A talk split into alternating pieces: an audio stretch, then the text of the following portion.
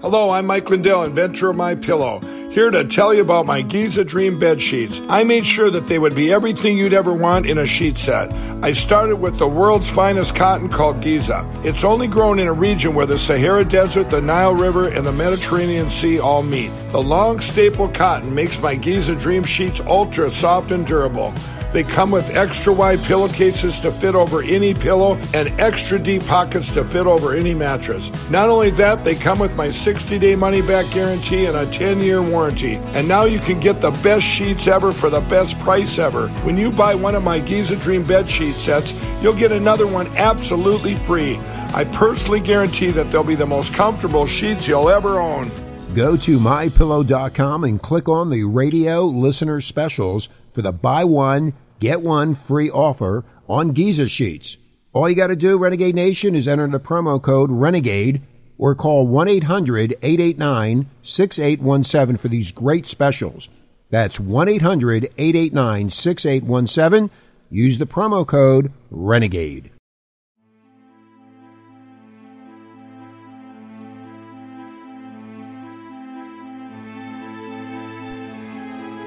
Please be aware the stories, theories, reenactments, and language in this podcast are of an adult nature and can be considered disturbing, frightening, and in some cases, even offensive. Listener discretion is therefore advised. Welcome, heathens. Welcome to the world of the weird and unexplained. I am your host, Nicole Delacroix, and together we will be investigating stories about the things that go bump in the night, frighteningly imagined creatures, supernatural beings, and even some unsolved mysteries. But I promise, all sorts of weirdness. So, you guessed it, sit back, grab your favorite drink, and prepare to be transported to today's Dark Enigma. And on today's Dark Enigma, well, you guessed it, we have another listener suggestion. And this one is very exotic, and I had a ton of fun researching it. So I hope you guys like the story as well. Well, with that said, we will still be playing our drinking game, and as you know, the drinking game is only for those of us that are at home and have nowhere else to go tonight. The choice of libation, as always, my darlings, is yours. So choose your poison accordingly. All right, now for the game part. How about every time I say soseki, and I know that sounds like I'm saying dos Equis, and that's really highly possible around here, but it's not. It's soseki. that will be a single shot. And every time I say samurai, that's gonna be a double shot. All right, now that we have the business end out of the way, we can jump headfirst into today's Dark Enigma. So, don your best kimono and obi, or if you prefer, your samurai armor, as we dive into today's tale of mysterious flesh eating revenants and specters from Japanese folklore. I know, I love it. A type of entity that is very pervasive across cultures is that of the flesh eater, the wraiths, the ghouls that lurk in the night to skitter about among the shadows and feed off of human flesh. Nearly every culture in the world has some form of this grim legend, the most instantly recognizable being vampires. But that is only just scratching the surface of how deep the macabre lore really goes.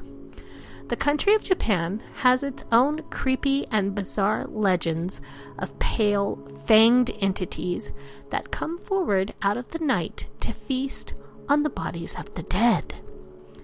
One very frightening type of carnivorous revenant from Japanese folklore is a type of flesh eating ghoul known as the Jinniki.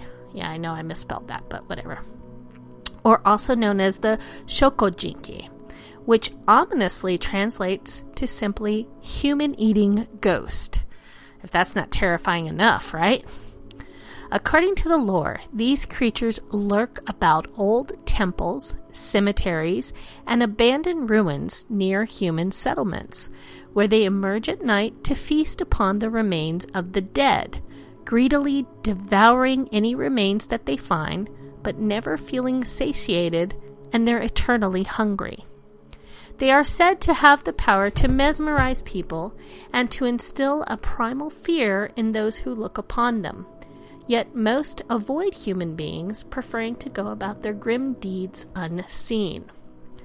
In some ways, these foul creatures are depicted in similar ways to the old European legends of vampires, in that they shun daylight and appear as somewhat monstrous looking pale humans with no hair and possessing sharp claws and teeth. Although, unlike vampires, they only feed on the flesh and bones of the already deceased, raiding graves, stealing bodies from funerary rituals and temples, and flocking to the fallen at battlefields, and don't actually do any killing themselves. In some legends, they can even have powers such as invisibility or the ability to shapeshift to an extent to make themselves appear more human for short periods of time, allowing them to enter towns undetected and even make shady transactions with or bribe corrupt individuals in order to obtain more corpses to feast upon. Depending on the area and the local traditions, there are different versions for how these eaters of the dead came to be. One legend is that they were once priests, who then gave in to corruption and greed, finding themselves unable to pass on after death, instead, cursed to skitter about eating the dead. Other lore says that these were people who developed a taste for cannibalism in life and that this somehow tainted their soul to doom them to crave human flesh in death as well, twisting their visages as well in the process. Still, other traditions tell of them being simply people who carried out wicked acts, or those who are cursed by a dark magician. However, one thing that remains consistent throughout the tales is that they are eternally hungry, never satisfied, and their nightly meals only a very minor respite from their never ending gnawing hunger and damnation. Most legends make it a point to stress that these zombie like revenants don't even enjoy the human flesh that they eat, and often even show remorse about it, but rather are compelled to devour it by some strange dark force. There are tales of Jikininki approaching priests asking to be freed of the curse or confessing their hatred of their condition, but there is little that can be done for these doomed souls. It's said that one of the only ways to lift the curse is for a completely and perfectly pure and righteous individual, rare enough as it is, to then agree to a long and stringent regimen of ritual and prayer, and even then it's not guaranteed to work with the horrific curse said to be extremely potent and nearly unbreakable. While there are numerous stories of people seeing and encountering the, the Jikininki, perhaps the most well known story is an alleged encounter with one made by a monk called Muso Soseki. Yeah, Dosekis, right? I want to call him Dosekis too. And he was a priest in the 18th century. According to this tale, Soseki was on a journey through the mountains on a pilgrimage when he got hopelessly lost. With the sky darkening and no clear path in sight, he stumbled along through all through the wilderness until he came upon the hovel of a hermit priest out there in the middle of nowhere, who he begged to give him shelter for the night. The rather filthy old hermit refused, but gave directions to a nearby village, which Soseki managed to find his way to in the rapidly darkening forest. The villagers were very gracious, and the son of the village chief even offered Soseki a place to stay for the night, but there was a caveat. The son told him that his father had died that very same day, and that the villagers would be leaving the town for the night, as was custom for them when someone died, and they feared that if they did not, they would be cursed or targeted by dark entities that would wander the woods. However, since Soseki was not one of them, it was not necessary for him to leave as well, and he was given permission to use the house and the condition that he not mind being being there totally alone in the mountain, night with these unknown forces roving about. I don't know about you, but yeah, whole village disappears. Yeah, I might be a little bit taken aback by that. Soseki bravely agreed, and he even offered to perform a funerary ritual for the corpse, for which the villagers thanked him before filing out away into the night to leave the monk all by himself. When everyone was gone, Soseki went about making his preparations to perform his ritual, and then went into meditation in front of the corpse. At some point, the door to the temple creaked open, and a wraith like pale figure crawled in from out of the night to situate itself by the corpse, and coldly regarded Soseki with glowing eyes like embers in a fire. The monk remained calm, but immediately found himself inexplicably paralyzed and unable to move stuck there helplessly in a silent scream as the demonic intruder went about devouring the chief's corpse before his eyes, after which it grabbed the valuables that had been left out with the body and scampered off back out into the forest. Soseki suddenly was able to move again, but when he ran outside, he could only see the dark forest. The thing was gone. The following morning, the villagers came back, and Soseki told the chief's son about his father's corpse and the strange entity he had seen. The son merely nodded his head as if it was not really all that unusual. Soseki offered to enlist the help of the hermit priest out in the forest in order to perhaps arrange some sort of cleansing ritual to banish the evil creature away. But the son seemed puzzled and claimed that there was no such priest anywhere in the area nor had there been for as long as he could remember. Soseki assured him that there was indeed a hermit priest out there, that he had spoken with him, but the villagers all told him the same thing that he must be mistaken. Baffled, Soseki thanked them for their hospitality and continued on his way, trudging out to his destination, but not before taking a detour past the area where the hermit priest lived. Sure enough, the filthy looking ramshackle hut remained, and a knock at the door produced a voice from the shadows within inviting him to enter. When Soseki went in, he found murky squalor, but he was taken aback by a pile of shiny valuables and treasure stashed away in the corner, and amongst this he recognized some of the belongings that had been stolen from the chief's body by the ghoul he had seen. Shocked and alarmed, he began to back away but a voice from the dark stopped him. It was the voice of the mysterious priest.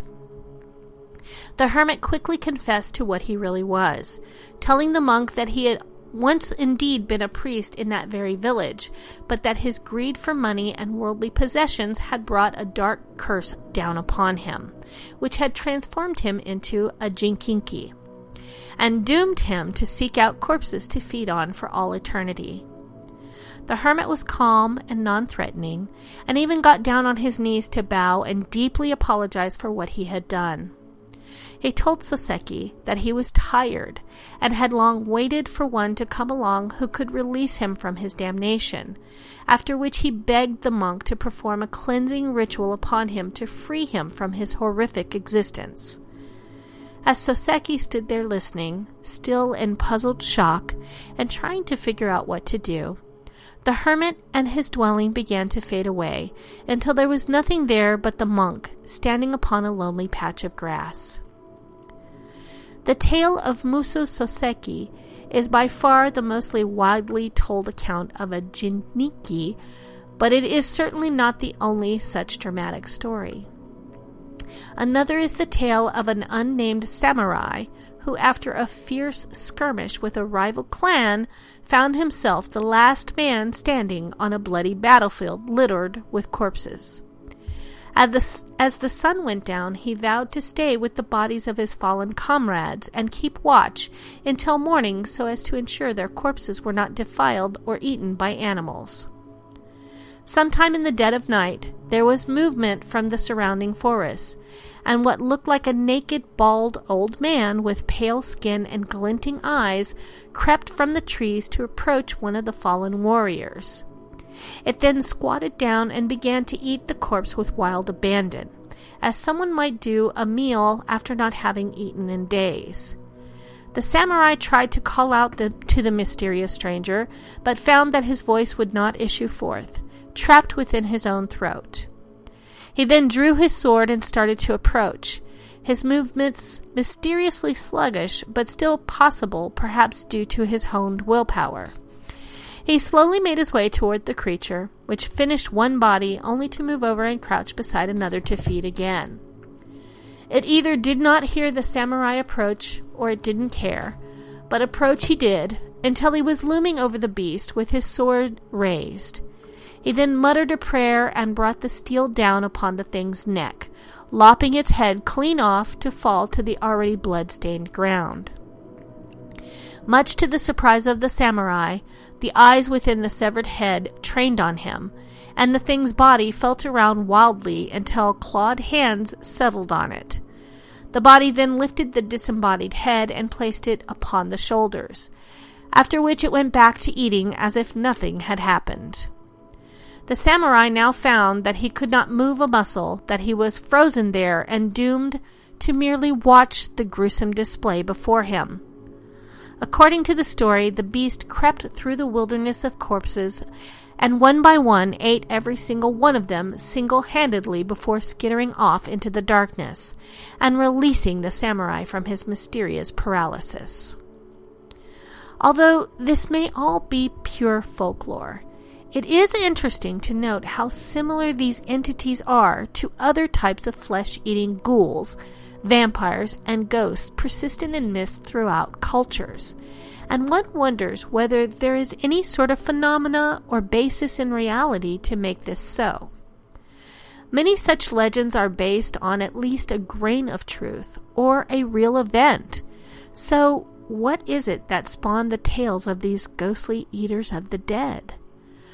What created the myths and legends? Or were they perhaps maybe even real to some extent? Well, we will probably never know, and God help us, I hope we don't. But the Jiniki is nevertheless a very creepy and spooky piece of lore, and a truly a horrific monster equal to any in the Western world. And with that, my darlings, we've come to the end of our episode. I thank you for joining me here today on Renegade Talk Radio, and I hope you'll take some time to reach out to me and share your thoughts on what you think about today's episode. You can always reach me and the show at darkenigmapodcast at gmail.com. And if you have a suggestion for a future show, you just want to share what you think, you're bored and you need somebody to talk to, drop me a line because I do reply to every single email. And on that note, that's all the time I have for you this evening. I thank you for joining me here on Renegade Talk Radio, and you guessed it, my darlings, don't forget to tune in next time. See you, my heathens. I love ya. We don't sugarcoat shit. This is Renegade Talk Radio. Renegade Talk Radio.